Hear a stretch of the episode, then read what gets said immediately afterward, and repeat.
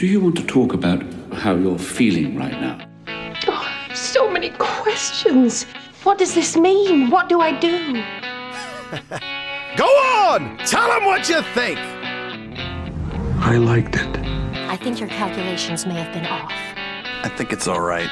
I just have a lot of feelings. This pleases me. These are perfectly normal feelings. Do you even know what you sound like when you talk like that? Now, shall we begin?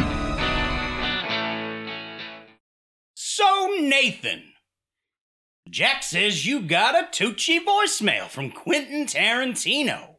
Drew, now's not the time. Let's just do our Civil War pick. Well, that's right, Jack. You did say that, didn't you? Yep, I did. Well, you got a Tucci from Quentin Tarantino. Yes. The Quentin Tarantino? Yes.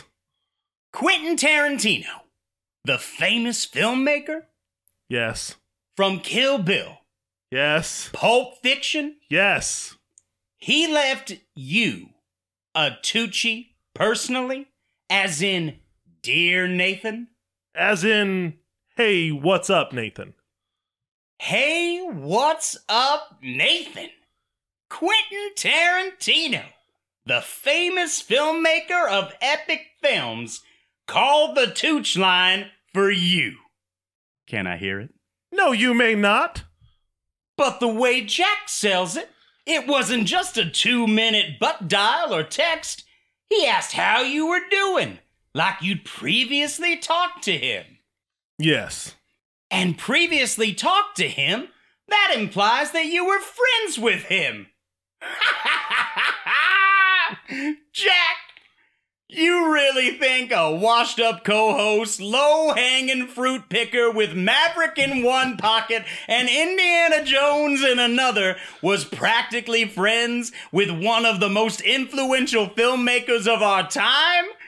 Jack, I hate to be the one that rats in your race.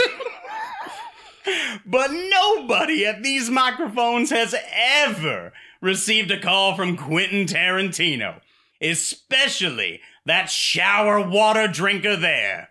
Are you fucking with me? Psst, Of course I was.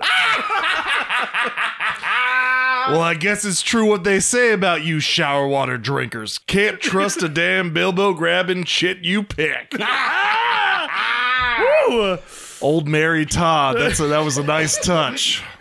Oh, ladies and gentlemen, uh, we are the Real Feels podcast, and we bring you a movie genre a fortnightly. Fortnightly. And of course, my Civil War pick will have to be the 2015 Quentin Tarantino masterpiece, and dare I say his best? Ooh, shots fired. Shots fired. Hateful Eight. We want to save the bean footage. You want to roll it? Frijoles? Frijoles. Roll it, cabron. Uh, Some some stew. Roll the bean footage.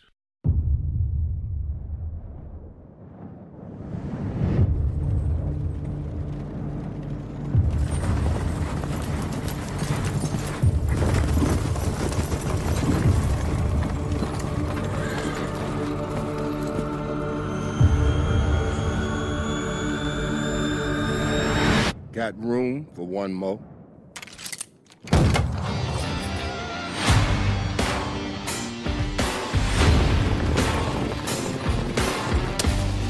They call him the hangman.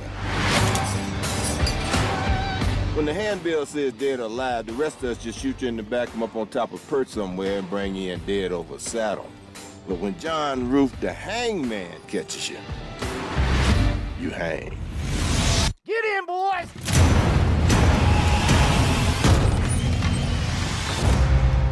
This here is Daisy Domergue. She's wanted dead or alive for murder. When that sun comes out, I'm taking this woman to hang. Is there anybody here committed to stopping me from doing that? Well, well, well. Looks like Minnie's haberdashery is about to get cozy for the next few days. Yes, it does.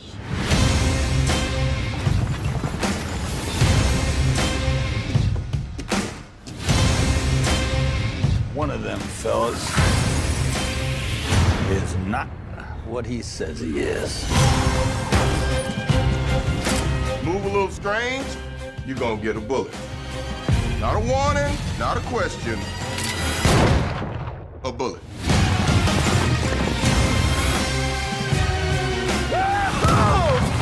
We're talking.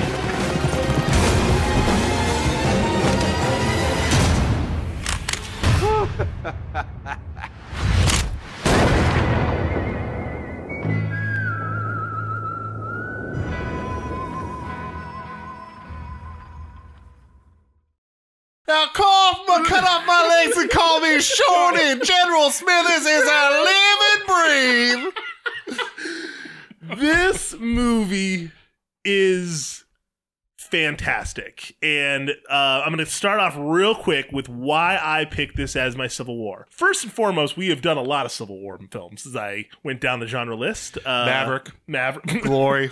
Glory. Uh, Maverick. Last, last, last Samurai. Last Samurai. Maverick. Uh, I think we've done even like one or two more. But again, Glory was like kind of that. Ooh yeah. Oh wait, nope, never mind. you, you, the, the low hanging fruit done been plucked. already in the basket.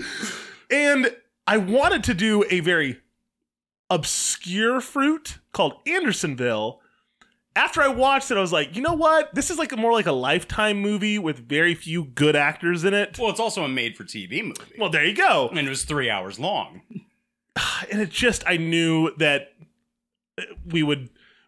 This would be the rat race, the the, the second, the follow, the Maverick Two, Electric Boogaloo. So I I went with one that I I was oh my god, why have I not even thought about The Hateful Eight? I love this movie and I think it is one of, if not Tarantino's best film. Because Minnie had a sign hanging up by that bar that said, no dogs and no fruit pickers. but she took it down because she started letting in dogs. Rightfully so. You guys, have you watched this film before? Is Oh, this- I, I think okay. I saw this in the theater. Oh wow! Oh nice. I, I have seen this before. I, I can't remember if I saw it in the theater or not. I want to say I did. I want to also say that I saw it in the theater, but I'm not 100% sure. And in your experience in the theater, was this a wow? That was a really good theater film, or meh? Like what?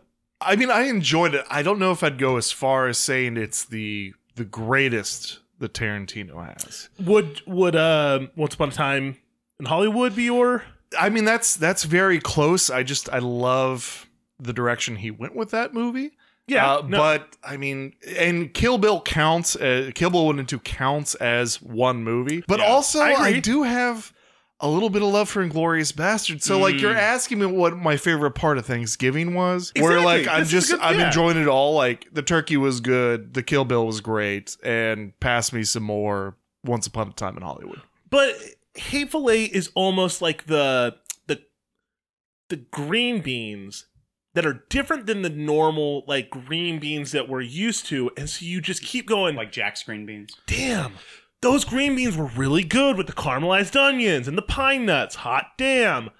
Is there any more? The movie prior to that was Django, wasn't it? Yes. So I feel like he already hit us with the green beans, and then he put a slightly different take on the green beans. They're still good green beans. But I think a better spin. I think this one's a better film than Django.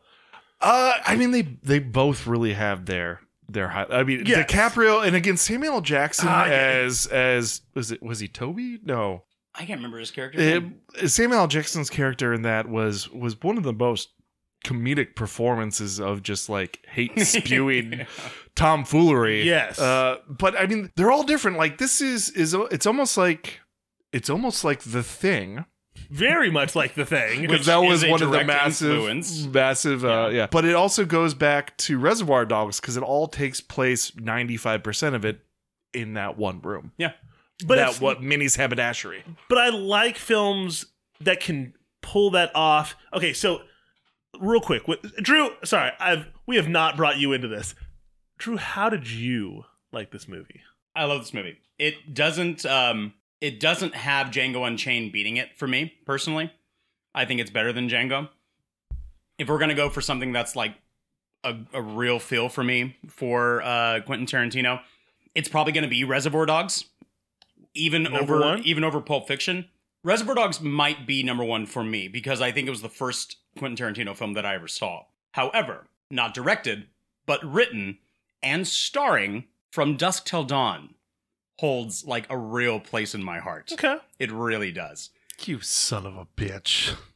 I was waiting for him to be like true romance. I mean, I mean, it's it's fine. Uh, It's fine, but um, you disgust me. oh, no! It's, a great movie. No, it's it's it's good. Notice It's that none of us said Jackie Brown was any good. Jackie Like, Brown is it's- phenomenal, it's but good, I just It's it- well, I mean, they're all good. But Yeah. it's not. But- I don't know. It's not. And I had only recently watched Jackie Brown, like last year. So But I think weirdly, Kill Bill 2 drags down Kill Bill 1 a little bit. I like Pai Mei. Okay. And I like the uh I like the the freaking fight between uh, uh Kiddo and uh was it uh with the blonde the other blonde chick? Daryl oh, Hannah? the, the nurse. Daryl Hannah Yeah. in Bud's uh like shitty trailer. Uh, and she finds the Hattori Hanzo sword in like the fucking golf bag, plucks out the eye.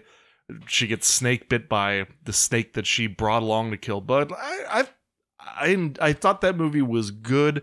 I think the only thing that sets it apart is the crazy 88s because I mean you can't so- really you can't so really well beat that, but I do like the I do like aspects of it. I don't think one is like so much more superior to the other. I think they both I but like Quentin Tarantino says, like it's not meant to be two movies. It's it's one movie. Correct. And that's why I think that this is really great because right now, currently on, on Netflix and, and and for years, it's got the extended edition, Yep. which is broken down into like 50 minute blocks. And I watched through that twice and just enjoyed the hell out of it. And nice bite sized pieces. Yeah. And I see that uh, Kill Bill Volume Three was announced. With, now, is that going to be with the actresses that played the daughters? Because I remember that that was rumored that Tarantino was going to use. So it simply it simply says announced on like IMDb, and it says that uh, plot is being, of course, kept under wraps and written by Tarantino, and that characters obviously directly from volumes one and two. Well, Okay. We know gonna- we know David Carradine's not going to be in it, of course. No, yeah, I was gonna say that. no. Lucy Liu, probably not. Probably not. But, mm, probably not. Probably not. Yeah. Half of her, half of her head? No. Uh. Perfect. uh, so, Hateful Eight. Starting out with location, shooting in Colorado. Obviously, global warming, whether you believe it or not, makes it a little bit harder for filmmakers. Leo talked about it when they were filming The Reverend. Um, Revenant. Revenant. How how difficult it was to find locations to shoot with snow that was reliable and they were constantly chasing stuff. I know that during the filming of this, a storm, uh, like it was a kind of a, a, a hot spree and most of the snow melted. So a couple of the actors and Tarantino himself did a like ski burn where they like called upon the snow gods to bring a storm. And a couple days later, it actually happened and and snowed for the set. It was it was 50 like I read something where it was like 50-50 snow like some like half was real and half was like ma- man-made snow to uh to make it in but I mean even some of the sets were like refrigerated. refrigerated 30 had- degrees. yeah you can tell in a couple of shots where the trees are not dusted with snow, and then others you're like, oh, th- they just got snow like yesterday. So you can tell that that yeah wasn't. but I don't think it's going to be so much like a continuity error as in No. like you know Inglorious Bastards where like the refilling milk glass keeps happening But with Inglorious Bastards, the uh, the the little English guy, uh, Oh, Tim Roth's character, yes, is supposed to be the Tim ancestor of Michael Fassbender's. Uh, When they reveal his, uh, real yeah, name, yeah, paratrooper, or uh, was he the undercover? Like, "Oh, there's a special place uh, reserved in hell for people who wear good scotch. Oswald Mowbray. That's why, like, again, all the all the movies are being connected, and I think the most consistent thing that connects everything is uh, Red Apple Tobacco. That is probably yeah. That, that is kind of throughout. a. Manzano Roja. Meanwhile, Bob was enjoying a Manzano Roja. She doesn't smoke that cabron, but I think you know that. I did, Senor Bob. I just see wanted- if you knew do. Uh, so actors. Obviously, Samuel L. Jackson, top build, finally, amazing. Bruce Dern, right off the set from uh, The Burbs. Fresh off the press. Fresh off the set. oh, Bruce Dern. Uh, you know, I, I think you know Samuel L. Jackson, of course, awesome. Amazing. Kurt Russell, amazing, amazing. Walt Goggins in this. Oh, we love the Grogs. Is it just brings so much to that character and that part, and not only because he's he's one of the two that. I- I guess he's like the last two to die, but he's also the wild card where you don't know, like, is he going to side with Domergue? Domergue, or is he going to side with the side of uh, you know rule by law? Make a deal. Give me my girl. Now, calm down, Warren. We're I just, talking. yeah, we're just gonna We're just hear talking. out. That's what you get, you bushwhacking sack shooter.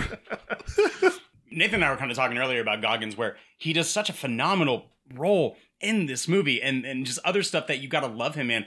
And I, I don't think Nathan hasn't seen it. I think you've seen it, but I love him in Fat Man with Mel Gibson. Yep, I've He- loved him since Justified. He's uh, never seen Justified. Well, you know, you could do take a break from Supernatural. I, ah! it's, it's already over. It's over. I finished Take a break from the librarians. I don't watch So you that. can take a break from the, This is Nathan magi- Zimmerman the magicians. With, with Channel watch 5 News, Magicians. I am here live where Jack is pummeling Drew with a supernatural shot You after can take shot. a, take a break from Law and Order.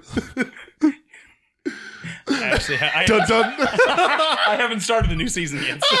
so- Shut up, you idiot. oh goodness! But Groggins, I don't Goggins. know. Goggins. Goggins. Goggins. It's an odd name. I always call him Groggs, but I just there's not a whole lot of stuff that I know of that he doesn't do amazing. Uh, he just recently, or like more recent, is uh, uh, Gemstones. Mm, With the righteous gemstones. Oh, and Ooh. the season two Well, I think it's this month. this Yeah, month I it think comes so. out. Mm-hmm. But he was also in Invincible, uh, the voice of Cyril, and just he just has he has the look that is so unique. Cecil, not Cyril. Cecil, that's it. But he's got that that accent Mm-hmm. that it's just you know, like when when Days is like Jody leads an army man. It's like my dad led an army of men who followed him through a lost cause simply because of respect of his command. Like he was he's able to pull out these this emotion and just like a lot of assholery too. Like like your intro, like Yeah. Abraham. Did he? Did, was it? Was it dear America? Manager? No, it was dear Marquis. Dear Marquis. he was he was in an interview with the entire cast on Jimmy Kimmel, and he said that uh, one of his friends was saying like, "You're in a Quentin Tarantino western." He's like, "Yeah, yeah, I am."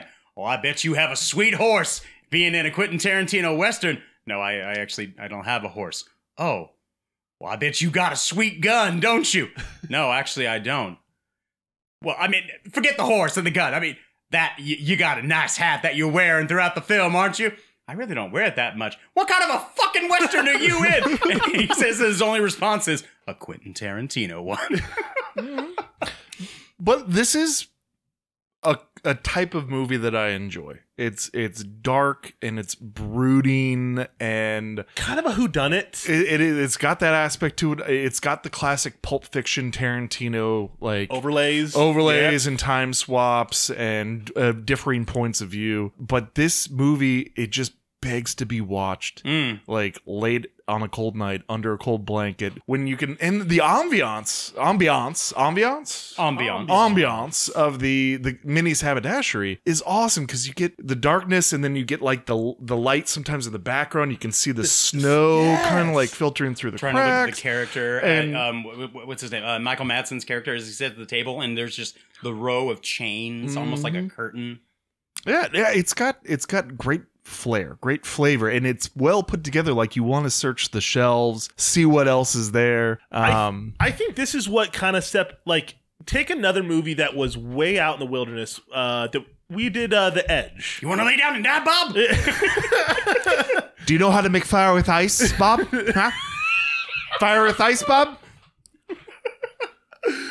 uh, but that building that or that that mansion cabin lodge, it's it only has a couple things you're like, ooh, your eyes kind of get drawn to.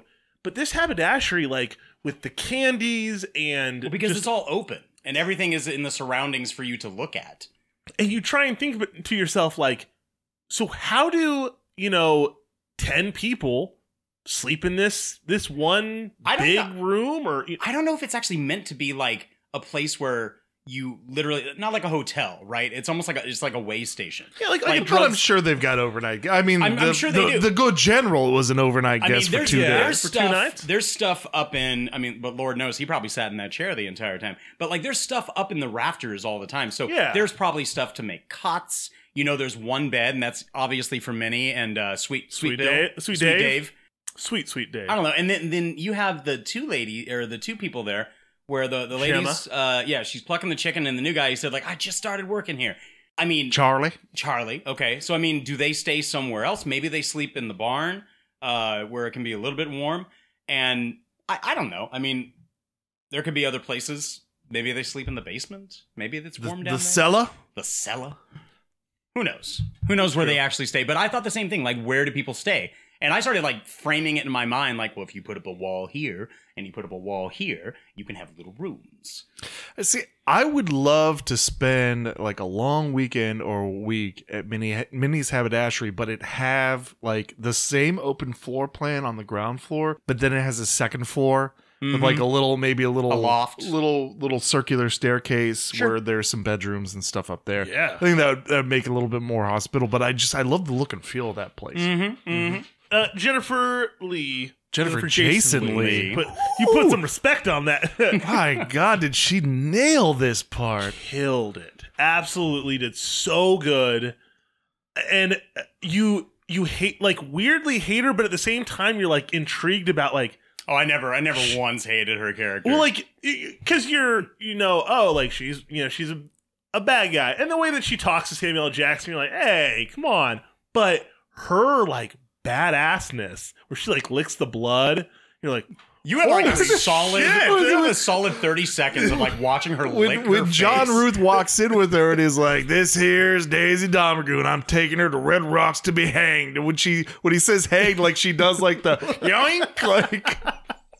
But um, I when um, it comes out that Kurt Russell and Ob have been poisoned.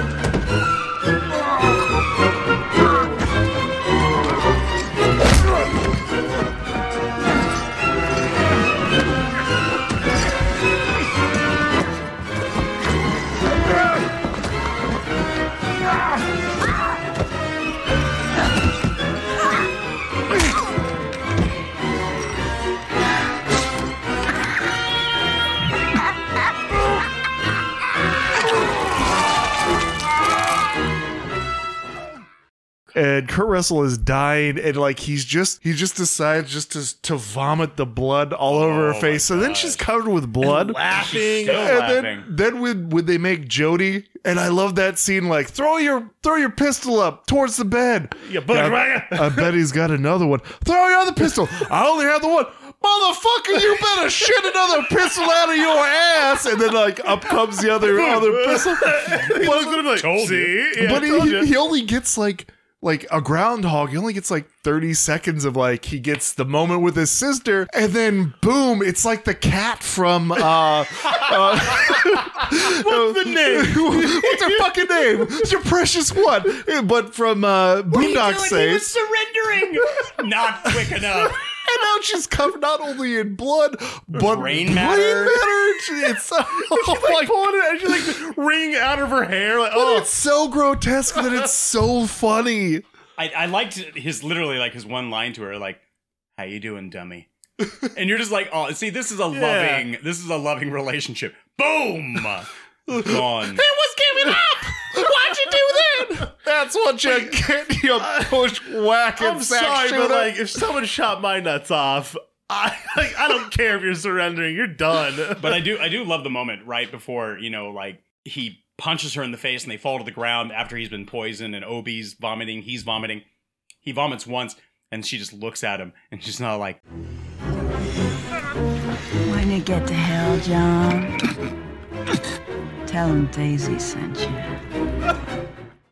Because he knows, and she's just like, yes. Oh, she knows too because she's she's not saying a dang thing. Which is why I loved the last little moment that uh, Mannix just goes, "Yeah, but you knew that the poison, the coffee was You were gonna let poison, me take a and you were gonna let me drink it." No D. I was like, "Yes, there it is." Loved it. Now I'm not picking up what she's selling, but I would like to hear her pitch. Now, I like the uh, composition of this gang so much because I think Roth playing this this English, very Mowbray, like just He's pr- he's proper English, and then after he's been shot and dying in the chair, He's all you dead. have well, no, you have a bit of a Cockney works workman's accent. yeah, and it's very interesting where it's a bit it's a bit contradictory to Samuel Jackson saying like there was that sign saying that she didn't allow dogs or Mexicans into her place and she didn't like Mexicans because she started allowing dogs. As soon as they reveal themselves and they pull down the uh, the ma- the masks to reveal their faces and he introduces himself as Bob, like she's fine with it apparently. She doesn't sit there and go like, "Uh-huh. Uh-huh. Get out." Like she I don't know, that that uh, that's like one thing that you know kind of like spoke to me where it's like mm, did she really or or again is this another yarn that warren is spinning to get you know bob and everybody else to unravel like are you really who you say you are the when when we go back in time and we pull the Tarantino, um, you know, like what what happened before this, it I mean, it breaks your heart a little bit because you know that all these characters that you're just now getting introduced to are not here anymore, and so you're like, oh shit. And their takedown is fucking brutal. It- Oh, it quick decide and this i mean rivals i would say the inglorious bastard moment where the bar scene you're just like holy shit that just happened. And this the is a red wedding moment. Yes but and it's that yeah it's uh, like oh these are people that i actually like liked and yeah Wait. six horse judy is is everyone Are you the jelly bean salesman around these parts? how, how many peppermints can i get for a nickel What's that accent? Is, uh, is that English? I take offense to that. What's in Auckland? well when judy's like tugging at his his coat Oh, like, man. like like please don't kill me like oh fuck Ma'am, would you roll me a cigarette, please? Well, it's red apple tobacco. I hope that's okay. Mmm, that's my favorite. Sweet Sweet. Dave takes a knife to the back, and all the while you you have General Sandy Smithers sitting there going like, oh, oh, Holy oh, oh." shit. Uh, But um, but then you look at him, he's he's oddly calm. He's oddly calm, and they just you know, Channing Tatum walks up and he's all like, "Now you're gonna sit there and you're gonna be quiet, like you're not gonna say anything, and we'll let you find." He's like, "Fine." You don't. I don't think you understand, old man. You don't say a word. I don't care about you or your sister. He's like, that's a good answer. Remember, old man. old man, I'll do my best. but he I I think he doesn't flinch too much because he's been around death so much that he's just like, well, shit. Well, I wrong mean- place, wrong time, and like as long as you don't kill me, I don't give a shit. I, I it could have just been the shock of like having it happen all at once, and then It is quick. You're an old man. Be doty. Fall asleep. You say yes, no, hello, thank you, maybe your name.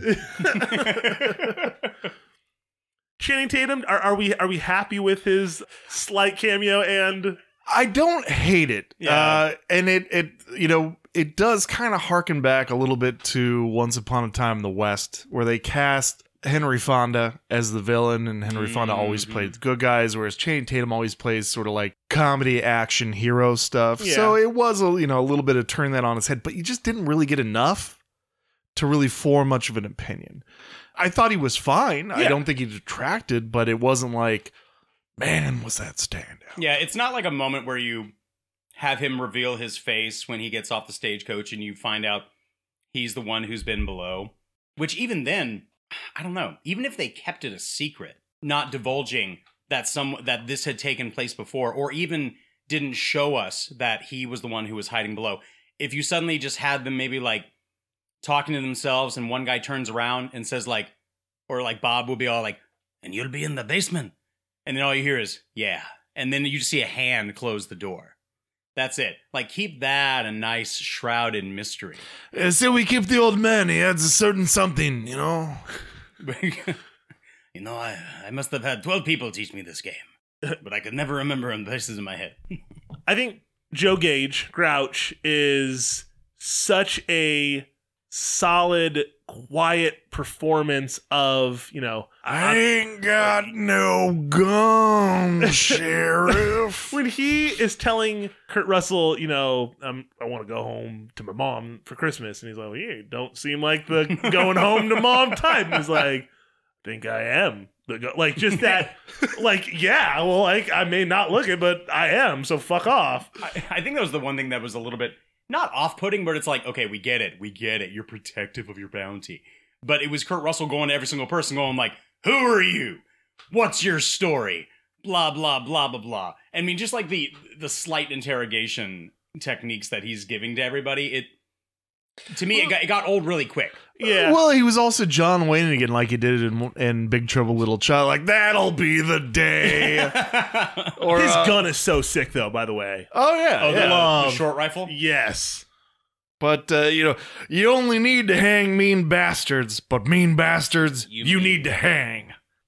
Joe Gage also delivers a Inglorious Bastard line, but just It was the the tagline from like the poster. yeah, the trailer or the something. bastards something. Or Oh, other, a but- bastard's work is never done. Yeah. Yeah, and so I I like again this is Tarantino kind of giving himself a couple little like free little tugs, but it works because he's garnished so much respect. This isn't I don't know, Peter Jackson like during Lord of the Rings like doing a, a callback to uh you know uh, what, what was the one The that we watched? Silmarillion? Uh, no, Anyone? to uh re- not reanimator with the baby. Oh, Oh, um, uh, brain dead. Brain dead. Yeah, like this isn't him like in one of his other, you know, films going, "Oh, this is like the same universe." Like, no, no, no, no, no, no, Jackson. What the fuck are you doing? Like it, it all just I don't know, it just works. Yeah. Tarantino does he takes his time with shit, I feel like. He doesn't just throw it out and go, "I don't know, do you guys like it?" Cool. No, like stuff is deliberate. Like I mean, there's even like tiny little hints that Django is in the same world because you have Django's like his green sweater or something is supposedly like on the floor in the haberdashery, and the saddle that Samuel L. Jackson's character is sitting on on top of the three bodies is supposed to be a saddle that was previously owned by Django. Confirmed by not Samuel that Jackson. I mean, not that you would be able to somehow tell from that quick little Yeah. you know s- you know scan of his backside while he's sitting on it, but yeah.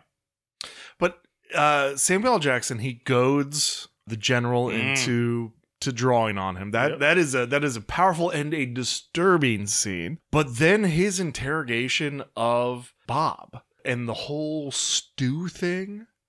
Yeah. I just I just love and he keeps on going back to to Walt Goggins' character is like, isn't that right? Yeah, that's right. so Minnie's been gone a week. Why does it taste like Minnie's stew she made this morning? Like it just it keeps on it keeps on going and going and going and he just Bob has no way out. No. And then he like he shoots Bob twice and then he he levels both guns and just the, the special effects of just like the head blowing out. Oh, I love it. kind of like Team America when uh was it um uh, Matt Damon's uh, puppet just Matt Damon. it just explodes. Us fags have to stick together. Well, also Team America where they're vomiting up the blood like, oh, oh! Poor OB. the guy was just a driver. Uh, to take the general's body out, everyone drew straws. OB lost. OB lost. I I do love how much Goggins' character just like I mean it jumps up like there's so much energy in him every single time like even when Warren walks over to Smithers and simply offers him a bowl of soup like no, Warren you leave that old man alone sit down I shared a a battlefield with this man. or would you deny me that too No, I wouldn't. Well, can I get your hell? I'll give you my blanket. Can I get you a drink? But I love when uh, jo- when uh, Joe Joe Gage. Joe, Gage. yeah, Joe Gage, Joe character is like, all right, I poisoned the coffee. I fucking knew it. The ugliest one of them all, Joe Gage. Gage. He hates him too from the. Uh, Oh man. but real quick, did Oswald like Mobray was Pete? How did he know about that he was like with the card and everything like that for being the hangman? Like you said, he probably just picked up some papers from somebody and was passing them off at his own, or he was just playing a real good part. Okay, because I I don't remember. I don't remember if I saw like no, there, I don't think there was anything in the movie that would say that he would already know about the letter. Oh no, about about Oh, him sorry. being him being the hangman. Oh no, the hangman. Oh, I think he's just playing a part. Sorry, I thought you were referring to how would he know that. But there's also the moment where he says like, "Are you the chap with the letter?" It's like, how would he know this?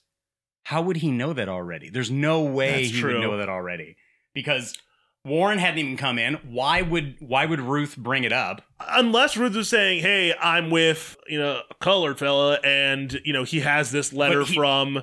I don't know, but it, he didn't bring it up until it was addressed to him. You know what I mean? That's true. Where he's all like, he has he has a black bounty hunter friend in the bond. A black bounty hunter with a letter from I Lincoln. say. Like, yeah, black bounty hunter letter from Lincoln in the barn. In the barn. I I do I did enjoy him very much. He's like, now if you shoot him dead, I will hang you from the neck till you're dead. That's the problem with old men. Can't just you can kick him down the stairs and say it was an accident. You can't just shoot Can't him. just shoot him.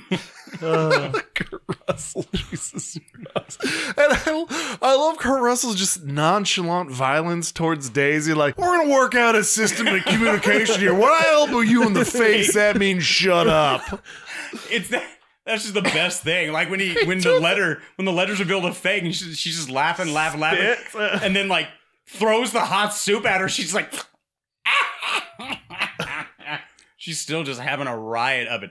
Breaks her teeth, still laughing at it, and you know you don't see the determination and true fear in her eyes until John Ruth is dead, and then she's outnumbered, and her brother's head is now splattered over her face. That's when she sits here and she reveals, like you know, the uh, the uh, the Domergue gang. And that's another thing because he was he was pur- Kurt Russell was purposely butchering her last name the entire movie, and you don't find out until the end that, that that's just like another little tidbit, like another little fuck you. It's like the Jody Domergue gang, like Domergoo over here. Well, because it adds to the idea of like a non-reliable narrator. Because even when Quentin Tarantino like recounts what has happened as the narrator, he also says Domergoo. So it adds to the idea of an unreliable narrator to the story. Huh? Do we think that there's 15 killers strong? I don't no, think so. no. That's kind of sad though, because that means those horses are probably gonna die in that barn. Well, but it is a haberdashery. People come in and out all the time. It would seem. So I think someone would probably happen by that place Can you imagine? soon enough. They're gonna have oh hundred thousand dollars of like dead bodies there, a set of horses. Let's just pray they don't drink from the well or the coffee that's still there. Oh, yeah, well, at least there's coffee on the stove. Woo! I'm- As as they divided up the haberdashery, is all like you know we'll have Philadelphia and the neutral pla- fireplace, Georgia. And like if I were to design the haberdashery, I think I, one big change aside from a second floor that would have done wonders for it, I would have had a second fireplace in that in that whole thing. Not only to provide extra warmth, but you can only crowd so many bodies around a fireplace. yeah. Plus, No, if they, you have have the, they have the stove. stove, They- It's yeah. like cast iron stove. and as long as the bar is Philadelphia, I'm okay with that. What in the hell is this? Uh, chicken? Don't you know a half plucked chicken is bad luck? I love Bob. I love Bob's character and his delivery. yeah, Um, and I and I that goes for the whole Domergue gang, except for Daisy. Uh, is that I did like that you got to see a little bit more out of them before uh, the other people arrived. Like when they first got there, and, and uh, you know before they killed everybody. And would you mind holding this ladder, sir? Rock steady, Rock man. steady, man. Rock steady. uh, and it was it, it got it gave a little bit more flavor because really all you'd seen them up to that point was the three of them with like their arms against the wall after shit goes down with uh with Jody shooting Marquis's nuts. And Or the poisoning, I should say. It's got to be a little off-putting just in general to be Warren to come to a place that you've been many times and the people that you you know imagine going to Paladins there's a place that you've been a couple times and then the people that are behind the counter are not people that you've ever seen before and you're like well this is strange Or coming over to my place for Hamsmas. Yeah.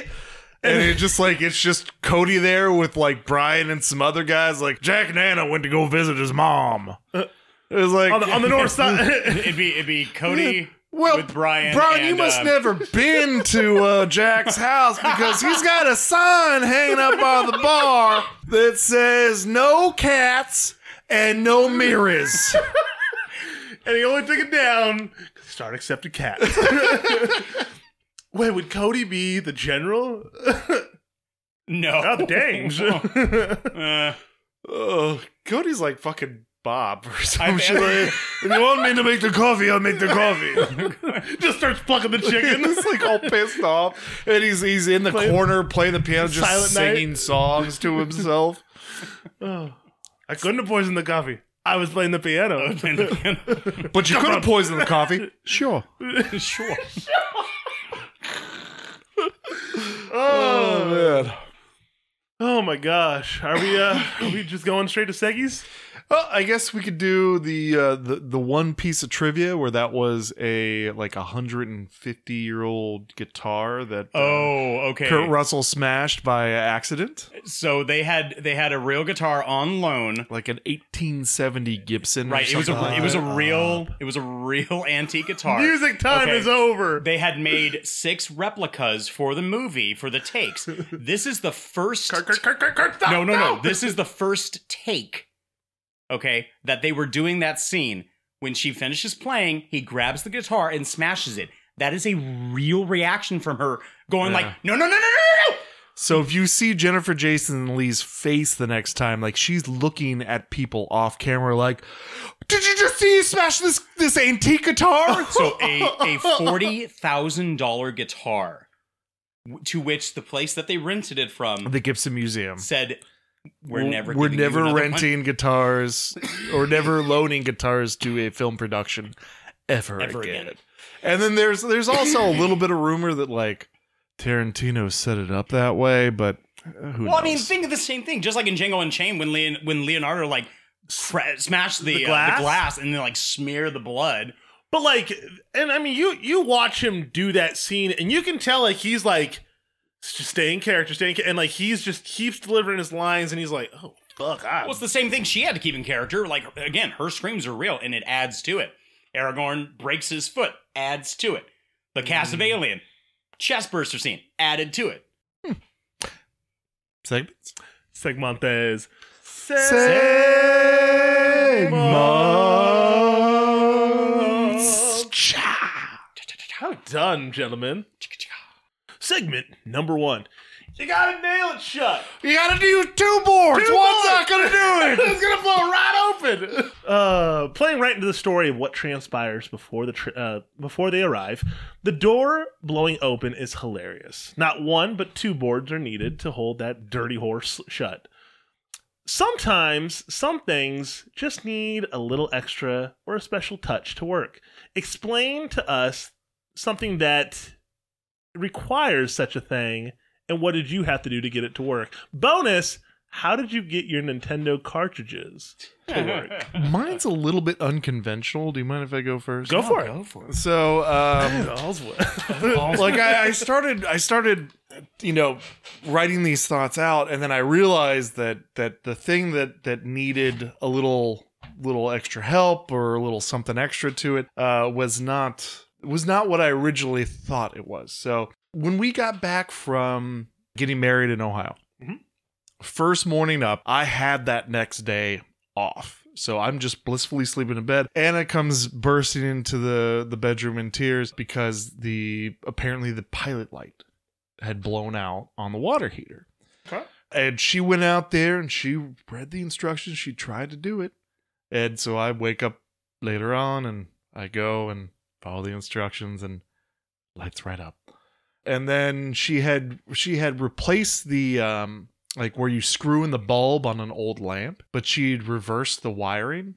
So when she plugged the lamp in with the light bulb, it tripped the breaker. And so I get a call from her. It's like, we're going to have to get an electrician. There's no power in the kitchen. All our food's going to go bad. And I'm like, did you, did you go out and trip the breakers? And so I go out with her and she's like, see, see. Oh, well, this one's kind of hard click. And we go inside and there we go. Or over Christmas or right, right before Christmas or Thanksgiving, like she put a huge load of laundry in, but she didn't put it to like the bulky setting. Oh, okay. So like it didn't spin enough, so it was still kind of wet. She's like, "Oh my god, it's it's broken. Well, now we're gonna have to get a new washing machine." And I'm like, "It's fine. Like you just put it on the bulky city, And then the the pièce de résistance was uh she's like, "We're gonna have to get somebody out here. The garage door opener is broken. Like the the actual motor." The remote, yeah, the, yeah. So I go out there, and uh, first of all, she has she has frustratingly tried to click the the wall mounted button so many times that she's like completely pushed it in. So I- it still works, but now it just needs a little bit of finesse. One of the boys had set like their bicycle helmet in front of the sensor, and so I went out there and just spent like three minutes looking around, cleared the sensors, it opens right up. So it, if it's something technical that, it has to do with the house, it's my wife that needs the uh, the, the little extra. and I was like, oh, the, you know, it's the, it's the dryer, it's the garage door. It's like, oh, there's a common theme here, common theme. like, and, and and honey, like, we don't have to have a full on freak out here.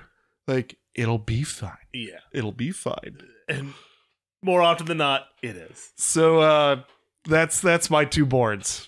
That's that little uh, velvet glove treatment like shh, shh, shh, go have a truly or something like go go sit down pet the dog pet the dog The two things that I thought of, surprisingly, were both in the house that I grew up in. And I kind of thought back on it and I'm like, why did we not get this fixed? Or why did we not get this replaced? And so in the hall bathroom, the top light switch, you had to flip it twice because if you flipped it on the first time, the the ballast would just go, you know, just a super loud, and, and people would go in there and go, oh, oh, and, and you had to flip it, a, you had to flip it off and then flip it back on, and it was almost like the ballast had to like be warned, hey, it's like the millennium falcon cockpit like But the other thing was the microwave, and I actually talked to my mom about this not that long ago. I said, I miss that microwave because that was a gift that they got for their wedding, and it was just a, and it was like a, a hand me down like microwave, but it was so awesome, very rustic and very old school. It was a, a spin dial to start it, but you had to go past one minute if you wanted to do less than one minute. less than one minute. So you had to go to one minute and then swing it back. But before you could do that, you had to press the defrost on and then defrost off before it would start. So every time it would, I, I would like go to the tractor beam. I would go to it and like right after school, and I'd like pop pop pop pop and just had it down. and I could just heat up whatever I needed real quick because I just pop, pop, pop, pop, got it. So like Han Solo on Endor. Like, I guess we're gonna have to hotwire it. I got it. I, think I love got it. uh, Drew, anything that required a personal touch? Uh, so in my classroom, there is the uh, the pull down projector screen, which for some reason no one can get. No one can get except for me. All right, it, I, I don't know why they they they like they Pull out game strong. I yeah yeah.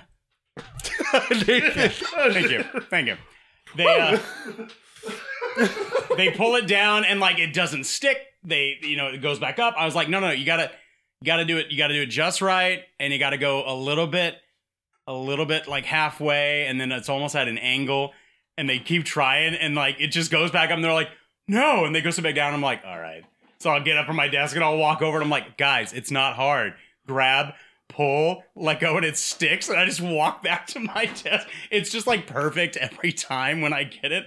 So that's something that was just uh, kind of fun. Uh, as per your, how do you get your game cartridges Mm, yes. uh, to play? So when I was a kid, it was uh, like one blow one way, flip it over, another blow, and then of course like back to the other other way around. Almost like you know sticking in the USB drive, it doesn't work. Stick it back, it doesn't fit. Stick it back over, fits. You know, It's always yeah the, the triple. I would do the uh, the staccato first, uh, and then do one big deep. Uh, and then if it still wasn't working, you would insert it into the NES, press it down, and then you could take another game and slide it in on top of that. Oh, to hold it and in? sometimes that would like that was the black magic Sometimes it held it in. Yeah. uh, that you you had to do for like an old game, an old system. So for us, obviously the the blow, which realistically did the blow do shit? Probably not. I mean, I mean, And I, Aside I think from I think there's there's papers game. out there where people like that. That's compl- actually that was that was worse. for you to do. because, I mean, because it didn't it didn't just stick with like the Nintendo cartridges. It went on to like the Super Nintendo, Sega, little Game Boy uh, games. You were like, 64. I've taken Xbox games out and gone to the disc and gone. But we would so I would put it in all the way t- right to the edge, and I would overlap it just a hair, and then go ka-chung. For some reason, just it being on that edge and that nice ka-chung. like you were slapping down a slot machine. And there was that cartridge in my in, in, in his mouth, and it was warm, full of blood. I oh. never did with that game's blanket. oh. oh shit! Channing Tatum is in this movie. You know, I'll be honest. The first time I watched this, I remember seeing his name in the beginning, but it did not cross my mind that he would even be in it. I know, kind of weird, but honestly, a good reveal in my opinion. What's another moment when a major actor cameos that completely forgot that you completely forgot was in the movie? So I went with this not so much that I completely forgot that they were in this movie, but more so because it was a surprise that they that they were in the movie. And I'm just gonna I'm gonna run down four people really quick. And one I didn't even know until today. All right. Johnny Depp in Tusk. He plays like the French detective or the French Canadian detective who's helping um, look for the girl's boyfriend. I don't know if I've ever And- watched Tusk. Never I seen haven't Tusk? seen Tusk. Okay, it's fine. Glenn Close in Hook as the pirate who gets thrown into the boo box. Yes. I think that The- was like, not the boo box. not the boo box. Boo. I think that was a shock to everybody when that was like actually like uh, you know announced again, despite the fact that like you know it was revealed early on. Uh, Stephen King in It Chapter Two because he plays like a store owner that one of the kids goes into, and I like I remember going to the theater and watching it, and I was just all like, Stephen King. Stephen King's in his movie.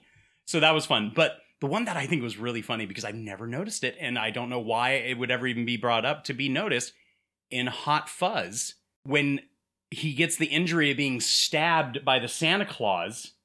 That's Peter Jackson in the Santa Claus suit. Whoa. nice. I did not know that. I know. Nice. So that's the one that was all like, get the fuck out. I do love it when directors or like it- when people that are making the movie, like Peter Jackson's, his kids are in the film, and you know, just Well- when he's in the film. Tarantino's hands are in Hateful Eight. His Mhm. his are the hands that put the poison Oh, into in the, the into in the the yeah. coffee. Yeah. Yeah. and normally he makes his his appearance, you know, in But it's not on the nose like Pulp Fiction so much. No. For me, the I think the most surprised I ever was in the theater was Matt Damon Interstellar. Uh, that was a big. I had yeah. no idea. Like Cody dragged me to that movie. I knew little to nothing about it, but I was really surprised by that. Um, as far as ones that I love, uh, John Hurt from uh, Spaceballs, uh, Oh, yeah. reenacting the uh, the chestburster scene Yeah. from Alien. Not again. Yeah, and uh, Bob Barker, Oh, Happy Gilmore. Happy Gilmore, Gilmore, The! Price is Wrong, bitch. Like everything about that is perfect. So those those would be my top three. Okay. So I, I didn't. I, I did. I thought one of you guys would would say it, but Sean Connery in. Uh, is it that I always bring this up? Was that what you guys? No, no, Oh. no. It's just that I, I'd forgotten that uh, I was supposed to lead with uh, Danny Glover in uh, Maverick. uh,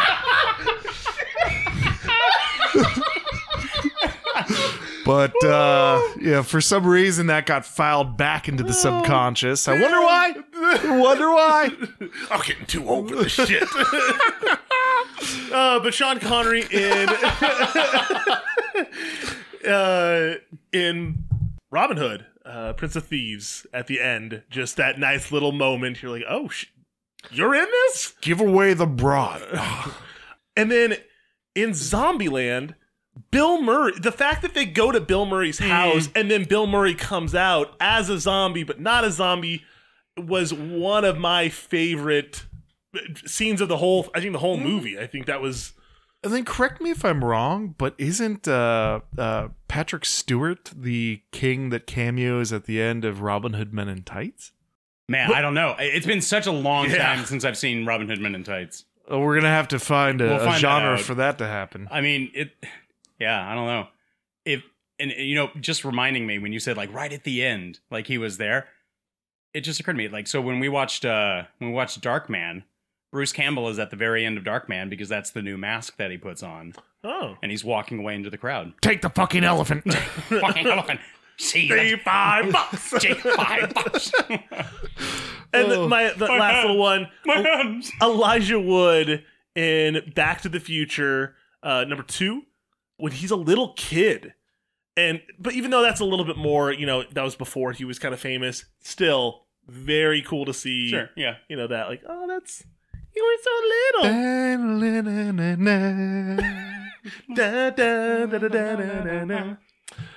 Okay, this one I'm excited for. All right, third segment. Tarantino can do no wrong. But you know, he just can't. Uh, his he picks his times and his ideas with such a surprising fashion. Different time periods, alternate timelines, and memorable characters.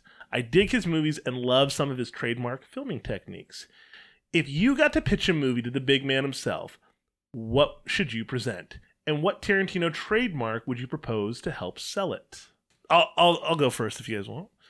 So I would suggest to him he has done plenty of time period pieces of recent, but I want him to go back, way back.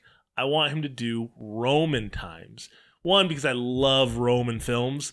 We don't get enough amazing ones, but when we do, they're just so good. And we had Rome, HBO. I mean, it's The- just the Eagle. yeah. Uh, I mean, Eagle- I mean, it's one of the, it's one that comes to mind. I'm not saying it's amazing. I mean, Gladiator, uh, uh, Spartacus, epic sweeping movies like that. So Roman times, and I would want him to do the story of Cicero and his assassination. Cicero was such a prolific statesman of the Republic and had such an influence for Rome. And his assassination, I just feel like Tarantino would have a field day with the gore side of that because Rome can be so bloody. You know, if you watch Spartacus, the uh, the TV show, hell yeah, um, and titty, and lots of titties. Whoa. Whew. And good titties, not, not like. let's, let's be real. These, these are not like half-ass titties. These, These are are bargain bin titties over here. Hey Dave, ask me if my ass is bad. We- oui. I can speak French, y'all. Uh, but I could just hear uh, Mark Antony from the HBO series Rome talking about Cicero, like, go get him, kill him, and nail his hands to the Senate door. Uh, for the trademark shots, I would think that a good trunk shot of Cicero's beheading, like after he gets beheaded, Tarantino always has that kind of trunk shot look of uh so having the centurion and them looking down at his head tons of foot shots which weird that tarantino has this like kind of semi foot fetish in people are barefoot in uh, almost every one of his films.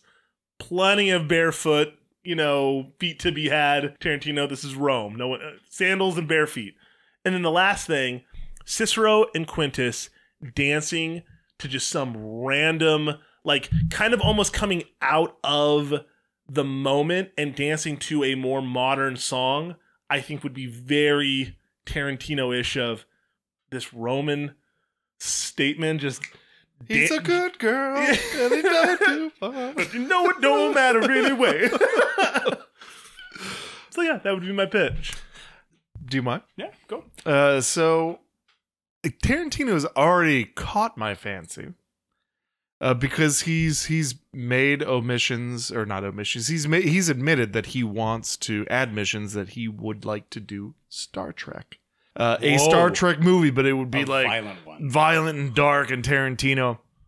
And uh, now I'm just being kind of a dick because now it's it's like Tarantino Star Trek, but it's got like the who done it of uh, Star Trek Six: The Undiscovered Country, and Tarantino actually stars as rebooted Captain Kirk, and they've got to find out who the murderer is, and apparently they stepped in some sort of uh, rare mineral that has a very distinct taste. So Quentin Tarantino has to go around sucking toes uh, uh, of all of all the crew members to, to see if he can find out uh, who it is.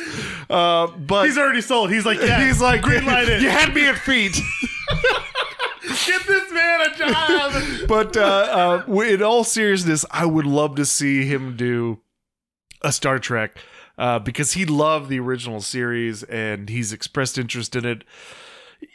But Star Trek's kind of in limbo. Like there may be a fourth movie, there may not be a fourth movie With uh, Well, I mean, after with the um, reboot cast, Christopher Pine, yeah. and did Wu do the the fir- he did the first two? So no, no, it was it wasn't. uh, The, No, he did the third. They He haven't they haven't done a movie since the uh, the the guy who played I can't think of his name right now, but the guy who Chekhov? played Chekhov. Yeah. They haven't done a movie since, right? yeah, yeah, yeah, yeah, yeah, yeah. He was so good in Green Room too. I Oh, yeah. I like that movie. Yeah, but Remake that of that Fright would Night. that would be it. And then the uh, the shot, uh, you know, there would be, of course, the exploding head somewhere, like Yeah. on the back window in Pulp Fiction, on Daisy Domergue. yes, boom. Yeah, exactly. I, I I would just absolutely love it, and to see like Star Trek combat like amped up to where it needs to be, and it's not just like pew, you're done now. You just lie there and have a nap. No, you can actually see. I can foresee like an away team like fucking some shit up. Yeah, Yeah. and I I And would getting like to fucked see up. Oh no, of course, of course. Yeah, just an, an away team all hopped up on Cardass or is it Romulan ale, just just going hammer and tongs. But Drew, you All right. So we're uh we're telling the story of a simple cobbler, a shoemaker, if you will. And he's making a pair of shoes that are being sought after by every single high powered money laundering mob boss in the city of Chicago. And everybody wants these particular shoes because it's the last pair of shoes that this that this uh, shoemaker is going to be making. All right. And for some reason, he says that he's putting his all of his uh like life and every bit of magic that he has into these is shoes. this an Adam I Sandler was movie? just about to No. ask. God damn it, No. Drew! This You is literally not- quoting the fucking cobbler. no, I'm is, not is quoting this the like cobbler. some Scrooge shit where it's No. like there was a girl in a field? Like that was the the little house. Yes, that was Little House. It's not that. and the brother and the sister will be played by the same person. Like, uh, what it's what it's going to come down to be is that like when he says that he's putting his life and all of his essence and everything into the shoe is that whittled into the underside of these shoes is actually the combination to the to his safe which holds his life savings. All right? And the shoes are being sent out and now the mob bosses are going after these shoes. And they need to find out who and where they're going to. And there's going to be blood and there's going to be death and you're going to have unexpected like occurrences and you're going to have the different tropes that always fit into a Tarantino film like over the top violence, captivating villains, unexpected deaths. It's going to be connected to the to the Tarantino universe because there's going to be red apple cigarettes somewhere and I guarantee you Samuel L. Jackson is going to make a cameo. All right? where's the feet? You've already lost him. He wants feet. Uh, it's a it's a shoe store. You're gonna have feet. That's gonna be the opening But with scene. socks no, on, Drew. No, no, They're gonna be in fucking socks, and he's No. like, no. no.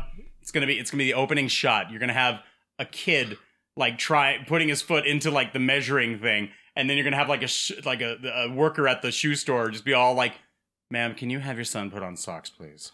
And then you're just gonna walk away. Okay, either way, you're gonna you're gonna have death and everything in this movie. It needs to No, be no, no. like like the Downton Abbey theme is played in the background, opening credits, and he's he's he's measuring out an attractive woman's foot, and like the credits are rolling. At one point, like he just presses the foot onto his cheek, but like the credits keep going. I'm sorry. Or she like kicks him like, stop it, and like presses her foot again. He's like, yes. the guy makes a special pair of shoes, and the movie's gonna be called "Toe the Line and Tongue Tied." What? Okay. It's a play on words, you I, putz. I got I got it. hate this podcast. I love Well, we're coming up on five years. You know what that means. Uh, time to hit the old dusty road. Uber's here in five minutes. Jesus Christ. oh God. What would you guys rate this film? when it was a first time watch, I would I would probably give this movie um, a very fair like four and a half out of five. But I think after watching it a few more times, it's it's only slumped down just a little bit uh, to a to a four out of five. I really enjoy the music. Uh, Ennio Morricone, if you will, using Mhm. tracks that were for the thing that were not used, and and it, come on, it's beautifully shot. I'm not saying that there's a respectable use of the N word throughout the movie. 50, 58 times. It was kind of getting on me. It felt like It was- more, but it felt like yeah. more. It was a little heavy with it. Bruce Dern, whew, Jeez. could really put some shellac on I that know. word. but I, I very much enjoy this movie. I I think it's uh, well shot, well done, well well casted, and uh, it's a great story. Yeah, four out of five. Uh, Hateful Eight, I'd go seven out of eight. Uh, it's it's it's just my kind of movie. It's it's overly long. It's dark. It's brooding. It's melancholy. Uh, it's everything that I want to watch after my wife goes to bed. Perfect. Because she she she's not gonna like. She's not gonna watch it. very much. Or if she is, she's gonna be on her phone most of the time. Or fall asleep. Or fall asleep. the ending is not what I want because obviously, like you, you deep down inside, you want them to like survive and get away, but it's not that. Kurt Russell dies. You don't want, you know, it's all these things that you're like, Well, he was gonna die anyway. yeah, yeah, yeah, yeah, yeah. At some point, I love this movie so much. Again, this is probably my favorite Tarantino film. I have watched it more times than I have watched probably Maverick. well more. than- Oh, Well- look who's coming out of left field Yeah. over here. Well played, well played, Drew. Host Drew. Uh, Hell yeah! oh, son of a bitch. Uh, no, I would give this movie eight out of eight. I love this movie. I've watched it a ton of times, and every time I watch it, I'm still just as into it as probably the first time I watched it. I I could watch this movie uh, another, you know, twenty times. Wow. I I love it. So Okay. Yeah. And as for even though we really didn't talk about Civil War, Despite that, this is five Well, years after the the Civil War. the themes were there. The themes were Yeah, there. the themes were Characters there. History was there. History Uh, was you know, there. you you've got the Confederate general, you've got uh, A northern uh, Major Marquis, uh, and then you've Max got Marauders. Yeah, you got Ma- uh, Mannix, Mannix, Mannix, Mannix's yeah. Marauders. But you know, ultimately, that at the end, Mannix sides with the rule of law and not with his tribe. Mhm. which is really cool. Because there's so many times in the in the film you're thinking, man, uh, black people are still just hated, even though you would think, okay, a little bit of time, everyone's kind of subsided, but there's still so much hate. There's a line in the the film about you know, leave it to America. Uh, even though it's an unconditional surrender, like don't let an unconditional surrender Tim Roth line, yeah. yeah, get in the way of you know a good war. I'm like, that's so true. Like we Well, can't. it's it's interesting enough to where I mean, like Tarantino even said in an interview where westerns reflect the era in which they were made. So it's interesting enough to where you have this made in 2015, and one of the most poignant lines in there is when Warren says, "Black people are only safe when white people are disarmed." Yep. I found that to be very apt, uh, especially for when it was made I at also, the time. I also love Tim Roth's line about was well when they can invent a gun that can't be a trigger that can't be pulled by a woman, like I will always be a hangman and you know and hang women. Like, ah, like well, I mean, that's just that's just fair inequality. I So, know. like, yeah. You're gonna side with this diabolical bitch.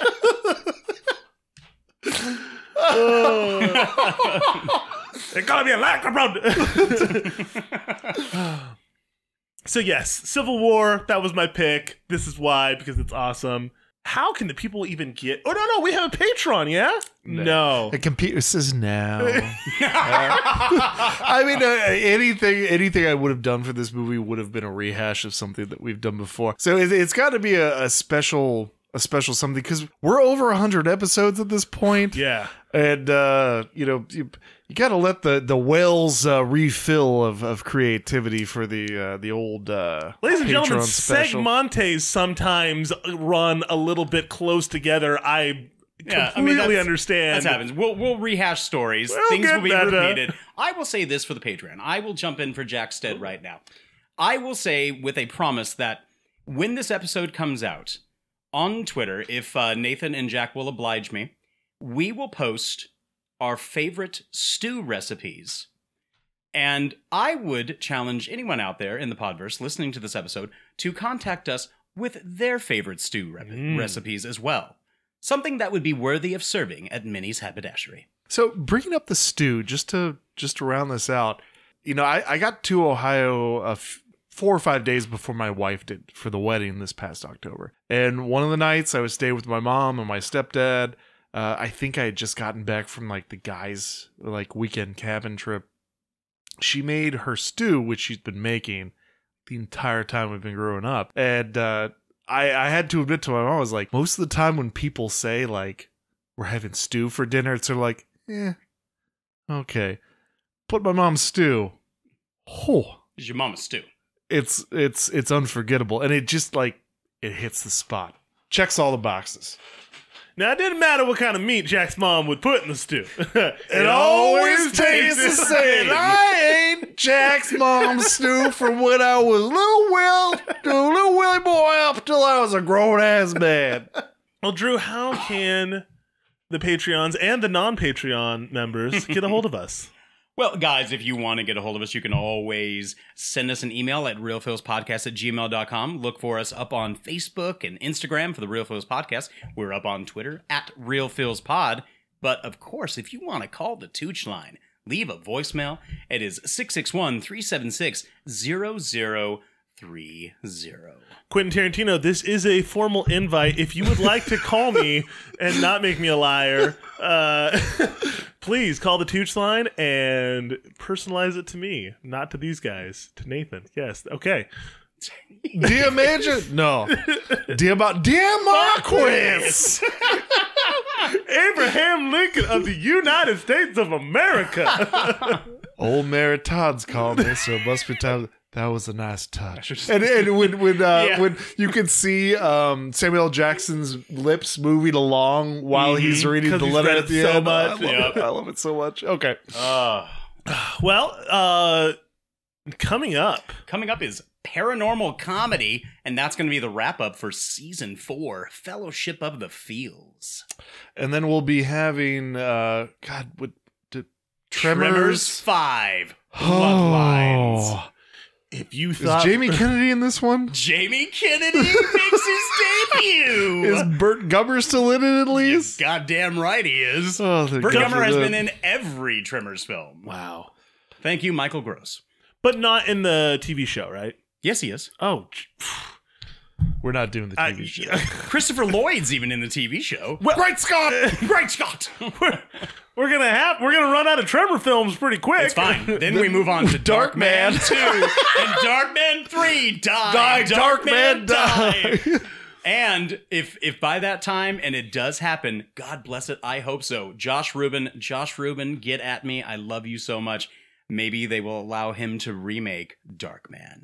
Dark uh, Josh Ruben is the uh, creator and director and writer for Werewolves Within and the movie Scare Me, which are also were uh, Werewolves Within was really good. Yeah, that's Josh Ruben. Wow. Yeah. Okay. Well, folks, uh, this has been the Real Phils podcast, and we hope that you really enjoyed this episode of the Civil War pick. I am Nathan. This has been the realist and the feelist. You only need to hang mean bastards, but mean bastards, you need to hang. Oswald Mobray. Rocksteady. you want some stew beef? Call me America, run! out of 20, but there won't be many coming home. Now the old folks will remember on that dark and dismal day how their hearts were choked with pride as their children marched away.